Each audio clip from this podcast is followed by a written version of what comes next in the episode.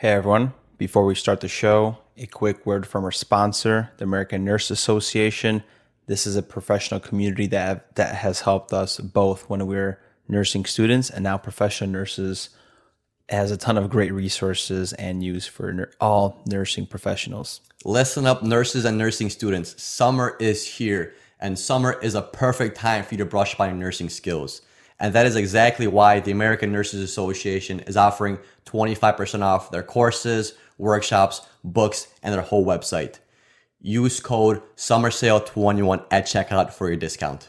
Go to nursingworld.org to get all the latest information there, or click the link in the description to find out about the sale. Don't forget, sale ends September 6th. You don't want to miss out. Happy studying.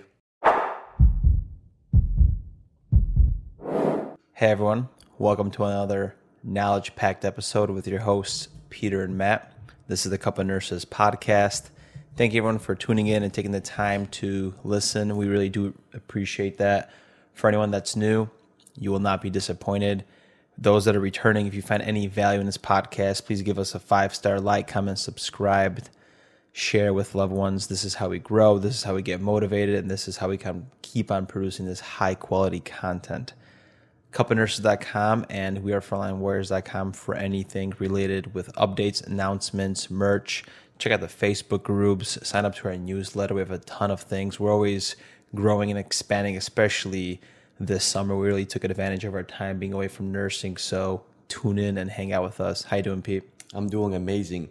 Episode 127, we are going to talk about some of our favorite accesses in the ICU, those being central lines, the placement process, management, what to expect, some of the complications, and also the benefits of central lines. Especially as an ICU nurse, when we get a patient from the ER and that person does not have a central line and they're on pressors or they look like their patient or their blood pressure is unsteady, something's about to happen, yeah, this ICU nurse is going to be upset. Man, central lines are clutch. It's, they're so much better than, than, than peripheral lines. Like, probably A line is probably my favorite line. And then it goes probably central lines. And then, you know, you could say peripherals or, or whatever because central lines are clutch. You could give any kind of medication in there. You could, you know, have them placed at bedside. You have to go very far to, to, to, to get them done. And a lot of times it's very helpful in life-saving measures, especially during, during a cold central line over any other kind of line because peripherals, you know, during a cold situation, compression is going on, a lot of stuff is going on. Peripherals could get moved, pulled out by accident. Central lines are usually there to stay. And the reason why we like them so much in the ICU is emergent medications, things like vasopressors. Uh, you have different type of medications like TPN, and just the list keeps on going that can be given peripherally. So this is where central, meaning closer to the heart, this is how things are given here. So a central line is basically a catheter similar similar to like a peripheral line, except it's bigger and and longer, and the tip rests in usually the right atrium, or it could be in one of the the vena cavas, a superior or inferior vena cava. And when they're being placed, usually it's placed by a physician or, or a PA or nurse practitioner, intensivist. And as a nurse, your responsibilities during this this placement process is usually going to be just monitor vital signs and help kind of set up the the PA and physician, the one that's going to inserting, they're going to be doing most of the work. It starts with a sterile environment, so you're going to drape the patient, probably lay him flat, wash the, the the site with with the proper you know cleanse, and then the physician is going to flush the line and then slowly start to insert it. And during that time, you could be the one actually that flushes the line and then he inserts, or usually the physician might flushes it themselves. But your main role is going to be to maintain patient maintain the patient status, which is like keep them calm because it is a little bit of a of a painful procedure and it is invasive. So your role is going to monitor vital signs and also stay with the patient, trying to keep them calm. The physician usually going to administer a little bit of lidocaine, maybe some fentanyl, some morphine, depending on if the patient is, is intubated or or their their pain threshold.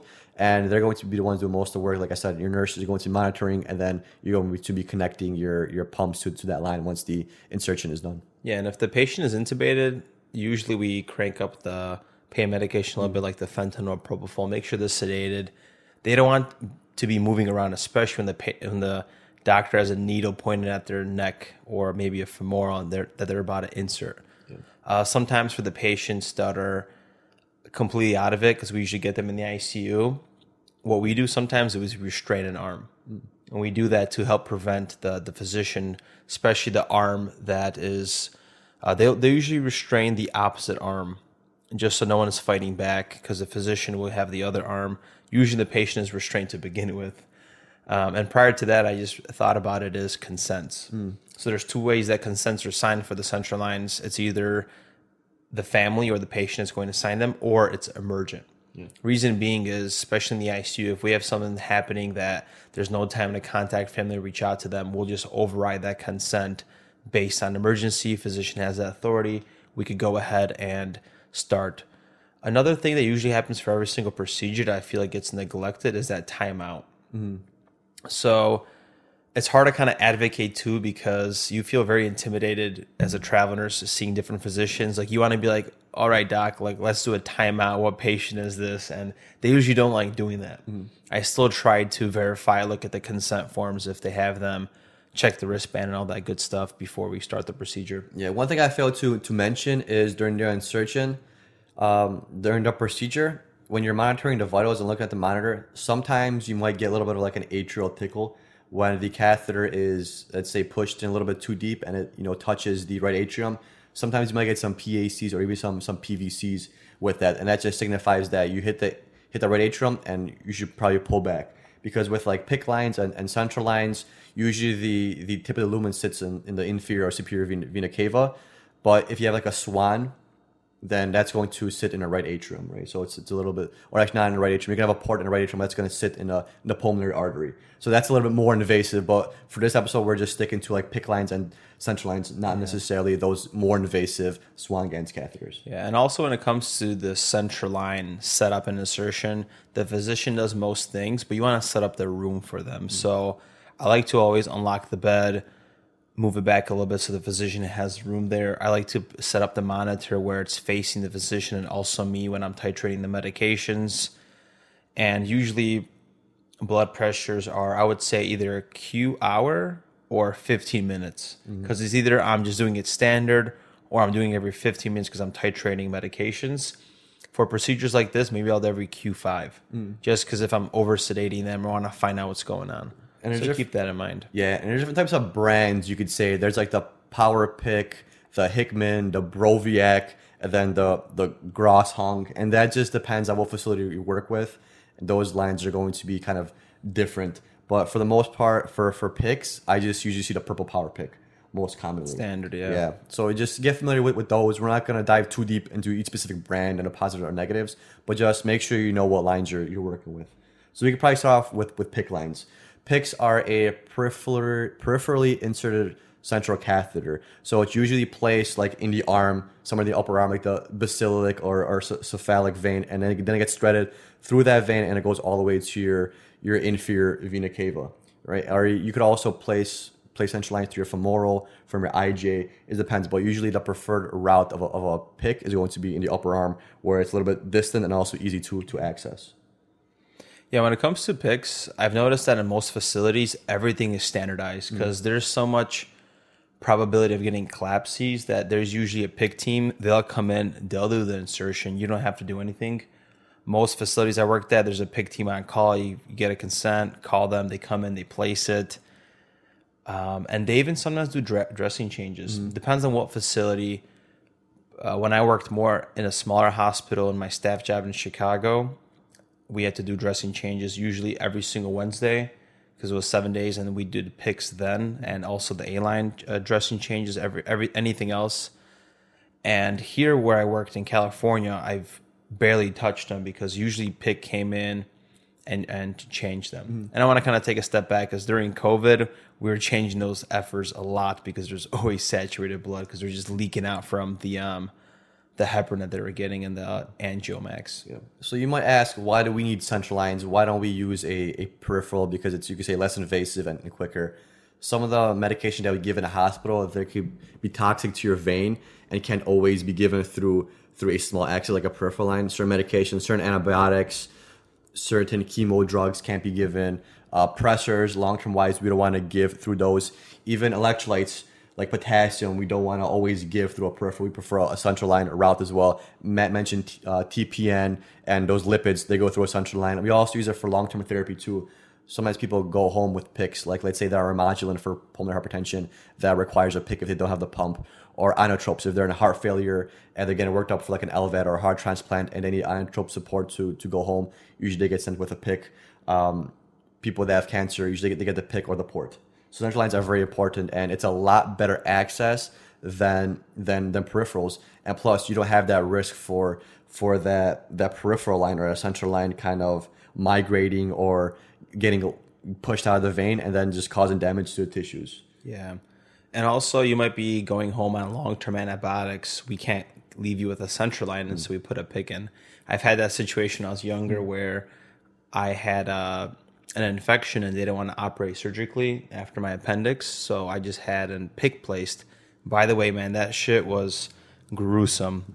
I was crying because at first the PICC nurse came in and they did they did it so different. They gave me some numbing medication. They started here with the AC. They kind of just started threading a wire through it, and it was hurting so bad. They tried both arms when I was younger, and I said no, I can't do this. So then they took me downstairs to probably IR is what I'm thinking, and that's when they kind of gave me some funny medications. I remember as a child, and the the walls were moving, and that's how they placed the PICC in me. Yeah. I never had a PICC in me, and hopefully I don't I don't ever have to pick in Don't. But next catheter we're gonna talk about is the HD catheter. The main difference between this uh, and like the the PICC lines is it's usually thicker, um, usually placed in subclavian or the IJ depending on where the where the physician or NP could get the access in. And the main difference is, like I said, it's a lot thicker and it's kind of you could say Y shaped, like the because it has uh, uh, two ports because you're doing a HD. So one port is pulling the blood out and the other one's getting getting the, the blood pulled back in. So it's it's it's like a Y, but the Y is inside your body instead of out. You could say. And as a nurse, you can tell which one is a central line versus a hemodialysis catheter.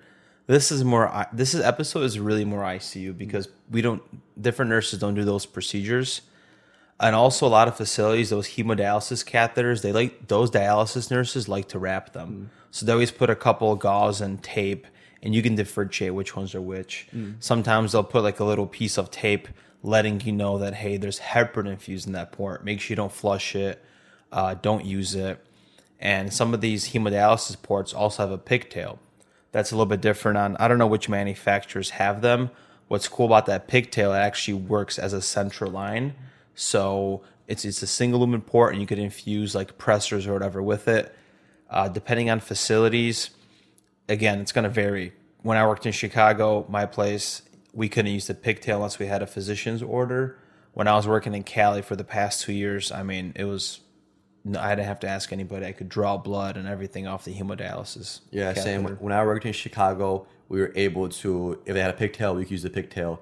But we're always told to never use the HD cath except for hemodialysis and in emergency situations. For example, if someone's coding and your peripheral access is iffy, then you could jump to the HD catheter because it's a life-saving measure. It's still going into, you know, your your venous system, and you're going to deliver that, that, that medication, right? So only in emergency situations. But besides emergency situations, don't touch those HD catheters because God forbid you, you mess something up, you you know it gets clotted because you forgot to flush it with heparin or something afterwards, and now the patient can't get HD, and now they're pulling it out and putting a new one in there, or the patient's you know dying because they can't get HD and they can't get access. And, and fun fact, maybe dialysis usually th- they do this, but maybe you're gonna have a situation where they don't do this, and you need to know to flush the ports with heparin.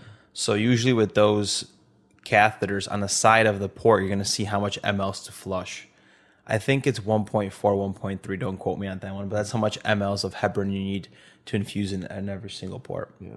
And then the difference between tunneled and untunneled. This is a little bit harder for a lot of newer nurses to kind of comprehend. But tunneled uh, catheters, they're used for longer durations, and they're usually placed like in the somewhere in the upper chest. And the main difference between between tunneled and untunneled is the tunneled ones usually have something called a uh, like a little anchor. Um, I forgot what's it called. It's like the thing that allows skin to overgrow on it. We were talking about it before the episode. It is called the cuff. the cuff. So basically, the cuff is only on tunnel catheters, and this allows for tissue to get grown onto it, so it anchors it in for long term long term therapy. I didn't know that. And usually for non tunnel, they let's say you're going through the IJ, you, you go straight into into the vein, right? For tunnel, you start at a different part of the body, and then you feed it through into a vein. So it's a little bit, you could say, um, longer threading process, usually for the tunneled, but it allows allows for long term therapies compared to the non tunnel route, where it can get easy. It's more easily for it to get pulled out, and it's more direct. You could say. Yeah, and anybody that gets that done goes to IR and has that done. Yep. Same thing with the ports. So ports usually you'll see them on the top left side of the chest wall, and those are for long-term treatments, usually for cancer patients. Unfortunately, they have them, and um, in order to access that, you need the special uh, Huber Huber needles. To access, I'm. I'm thinking of Dr. the Huberman, and um, yeah, there's a special needle that gets punctured. I'm blanking out because I haven't been in yeah, there's a we, special. we didn't do nursing needle. for over two months. As funny as that sounds, I'm kind of I forgot a specific device. It's so funny, but that special needle that punctures the um, the ports. Yeah, I think It's there like, was. a, it's like a hook. yeah, there's a. I had a few patients with this where we were just able to access it through like a regular thin needle. Um, it wasn't a special needle, just maybe it was a special needle, but we had it on the unit and it didn't seem special to me. And you just you just you know stick it in there and you inject it. Those are pretty cool. If you haven't seen a PowerPoint, like a power port, or just like just a regular chemo port, they're actually really cool. They're literally underneath the skin, so you have you you have a less likelihood of infection, which is nice, and less visualability because all you really see is like a bump under the skin. And the one tricky part is with those, if there are multiple ports, you have to be careful because sometimes it's hard to feel where each port is. Yeah, I've had a lot of times in my previous place I had to go to different units as an ICU nurse and in- insert them because they don't know how to do that.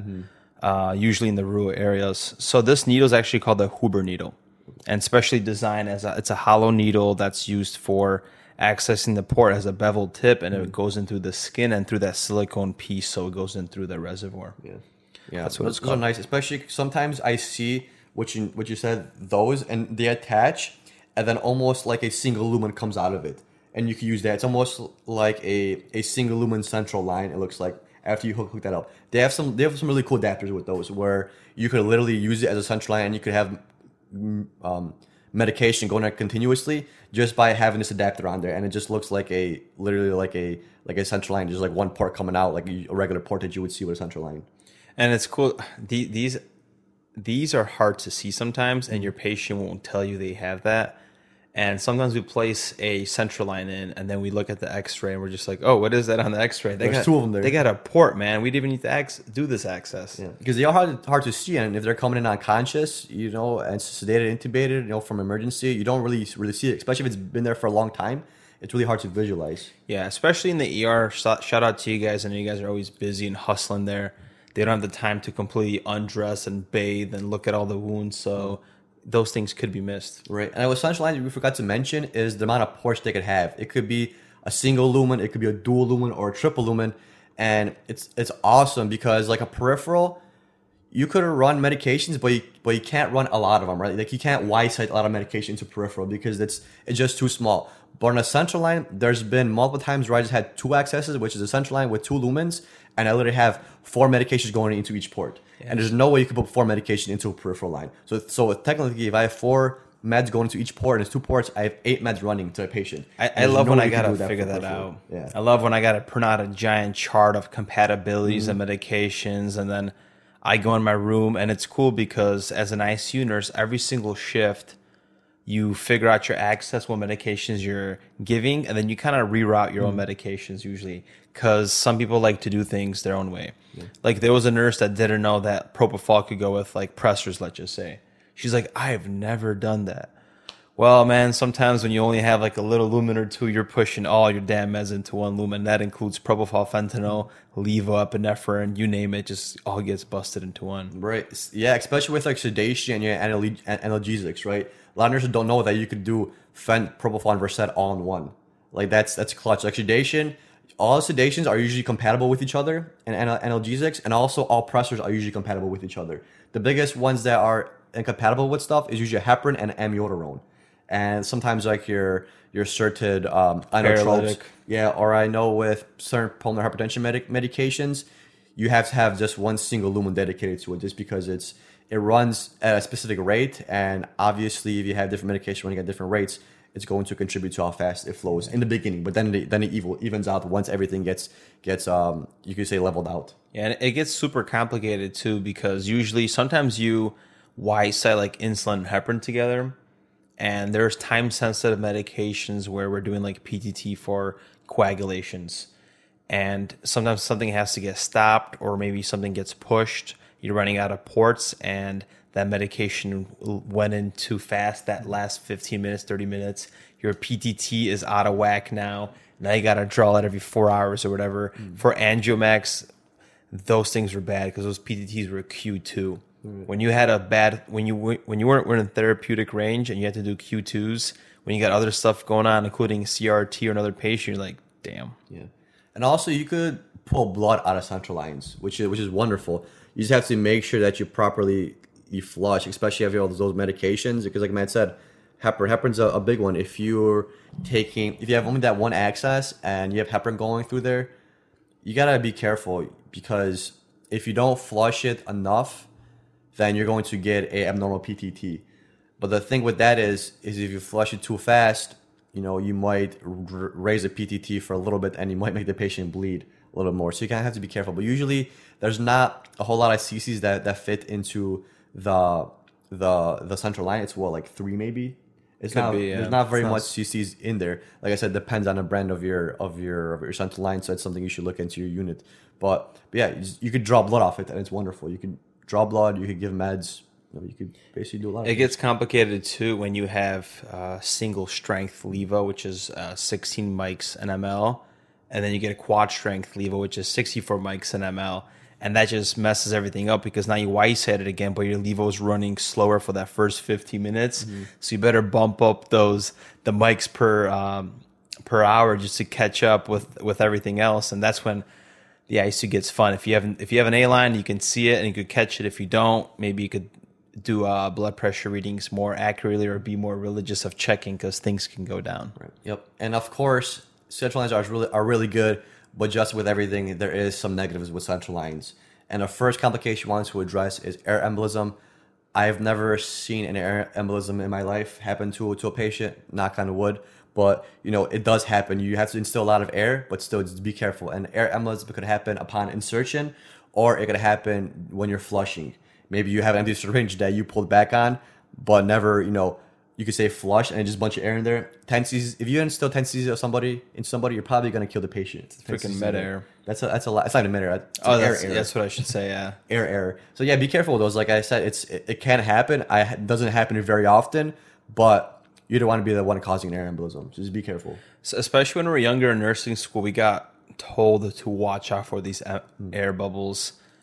Um, honestly, just like you say, I've never seen an air embolism before either. Sometimes you'll have a little ml that'll go into the patient and nothing happens. But of course, be careful of that. The body can reabsorb uh, the air, embol- air embolisms, but things can happen. Yeah, because what happens with air embolisms is it could travel to your brain, to your lung, or to your heart, and it could literally stop the blood flow. So you, you literally get a stroke, an MI, or you could literally go respiratory failure and you, you code. Someone like the signs and symptoms you might see with an air embolism, you're going to have difficulty breathing if it's respiratory related. You might have chest pain, heart failure, muscle joint pain, like I said, stroke symptoms, slurred speech, vision changes, mental changes. Hypotension is probably the biggest one, and then you could cause cyanosis, which is like blue, bluish color of patients' fingertips or or you know their their skin, just because you're not getting enough oxygen in their, in their body. Another That sounds scary. Yeah, another complication can be infections. That's a huge one. CLABSIs, like CMS has standards on them. Hospitals on your ass about sterile techniques and doing dressing changes every seven mm-hmm. days. Some hospitals are really good at standardizing this, just like we mentioned, where they have a PICC team or a central line team that changes those mm-hmm. dressings. Usually it's up to the nurse. But of course, with signs and symptoms for infections, watch out for fever, chills, temperature, tachycardia, hypotension, maybe some drainage and elevated uh, WBCs. No, and yeah. and sometimes with central lines in these crazy situations with patients with sepsis and stuff like that, we have to figure out what's happening. So there is times where we have to pull this central line because we have to culture it and we think it's a source of infection. There was many times where there was a patient with sepsis, they're on pressors, WBCs are elevated, we don't know why. We're checking sputum, we're checking urine, we're doing procal and all these tests, and there's still something up. We might do a central line exchange. So they might put a fresh central line in or a PICC from a central line, depending on what, what's happening in the situation. And we're going to culture that PICC line to see if that's the um, source of infection. And sometimes it is, which is wild. And with like cultures, different facilities allow you to draw blood cultures off central lines. I know when I was working in Chicago, when we did blood cultures, it was always a peripheral stick. We would never be allowed to use off central lines unless central line is freshly placed, like within, I want to say six to 12 hours or something like that. Otherwise, it's peripheral because a lot of times when you get up culture from like a central line, sometimes it comes back to be positive, but it's not necessarily, you could say a bacteria that you have to be really concerned about because it's in a foreign object, so there is tends tend to have not only like clot formation, but but also some bacterial growth.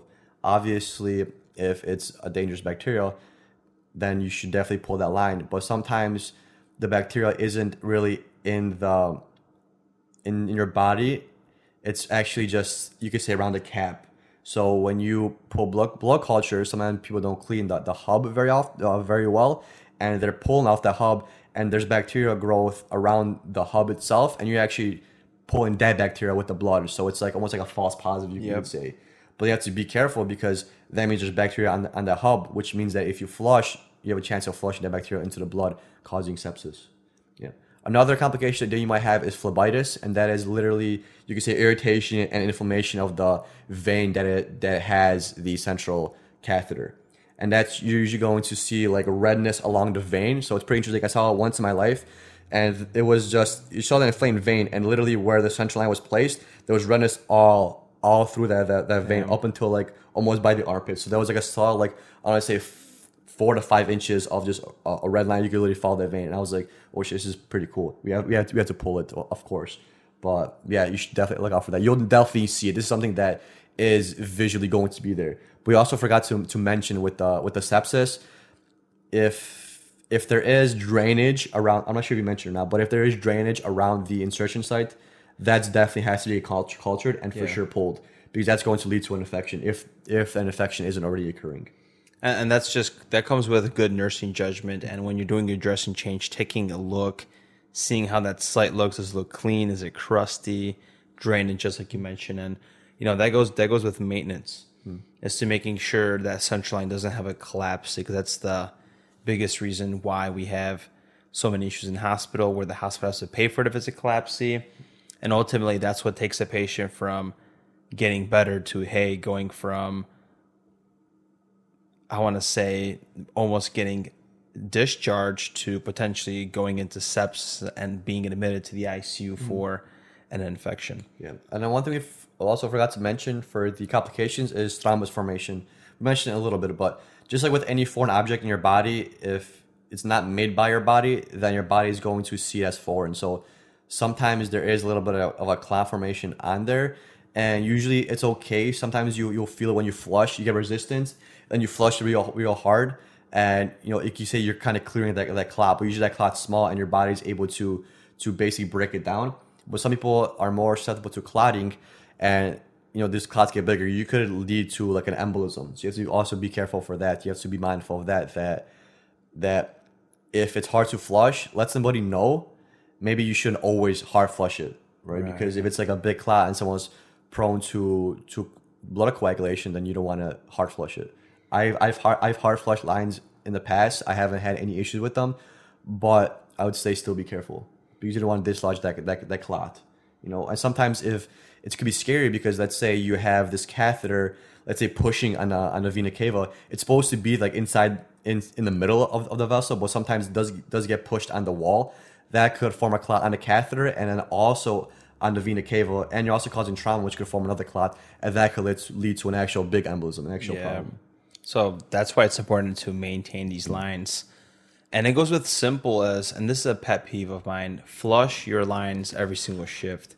if not twice a shift. Make sure that thing is panned. It needs to be constantly lubricated because it's going to clot up. Uh, sometimes you can tell when a nurse doesn't flush it uh, bef- with a previous shift because you can tell the resistance. One way I like to flush my lines is I don't I do like a pulsating flush with my 10 cc syringe. So instead of just flushing it continuously, I do like a flush stop, flush stop, flush stop, and that kind of helps get rid of things.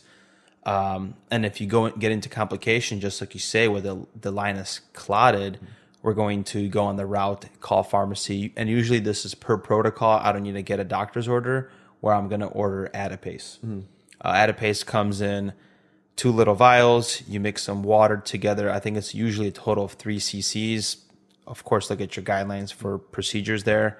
Uh, you'll usually flush it, hold it for some time. I think half an hour to an hour is standard. You pull back. If you still don't see any blood, you wait a little bit longer and then go from there. Sometimes you might need two doses of Activase before the line gets clotted.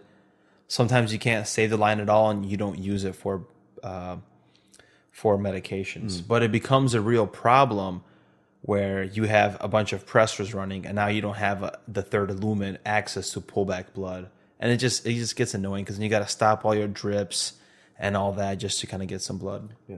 And you have to also be careful on, on central lines because some of these central lines only have one exit point, which means if you have two or three lumens, one of they might all just go into one lumen, right? So you have to be careful mixing those kind of meds because there is lines like that. Majority of central lines that I've worked with, let's say they're trip they're a triple lumen, they usually have three different exit points. So you're not mixing any of those medications that you're infusing over there.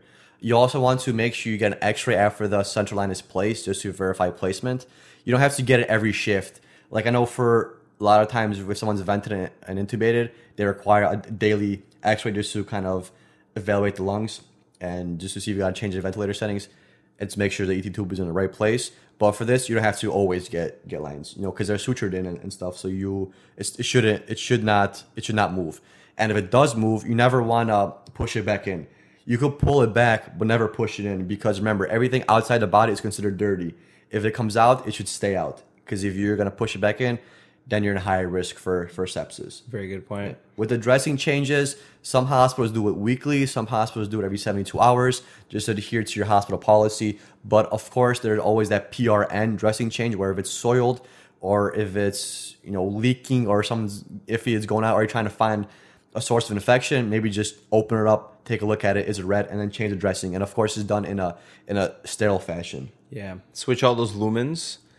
And one interesting thing that took me a while to understand is if you have a peripheral line and you had a bunch of medications running and now you're converting to the central line after you have your x-ray confirmed, you have to get brand new tubing for everything mm. because there's a risk for infections and all that. You want fresh tubing for everything. So one of those downfalls of an ICU nurse is when you get a central line in, it's awesome, but you got to retube everything. Mm. And if you have those catheters that have the little clamps, those require heparin flushes to maintain patency. And the one thing that I like doing to maintain patency because it's a pain in the ass when these catheters clot is just run a KVO at like five mLs an hour or 10 mLs an hour. You know, it's not gonna do them a lot of harm, even if they're heart failure and fluid overload. 10 mLs an hour or 5 mLs an hour to an, to an adult running is not gonna do do a whole lot. Did you say if they're on flush heparin? Yeah. So Okay. you gotta have heparin in the lumen if they're the lock one. You know how sometimes you have those those things that you press down? You know I'm talking about? No, I'm not right now. I'm so you have a PICC line, and you know how some PICC lines have a little adapter that you lock it, clamp it so you can't flush it.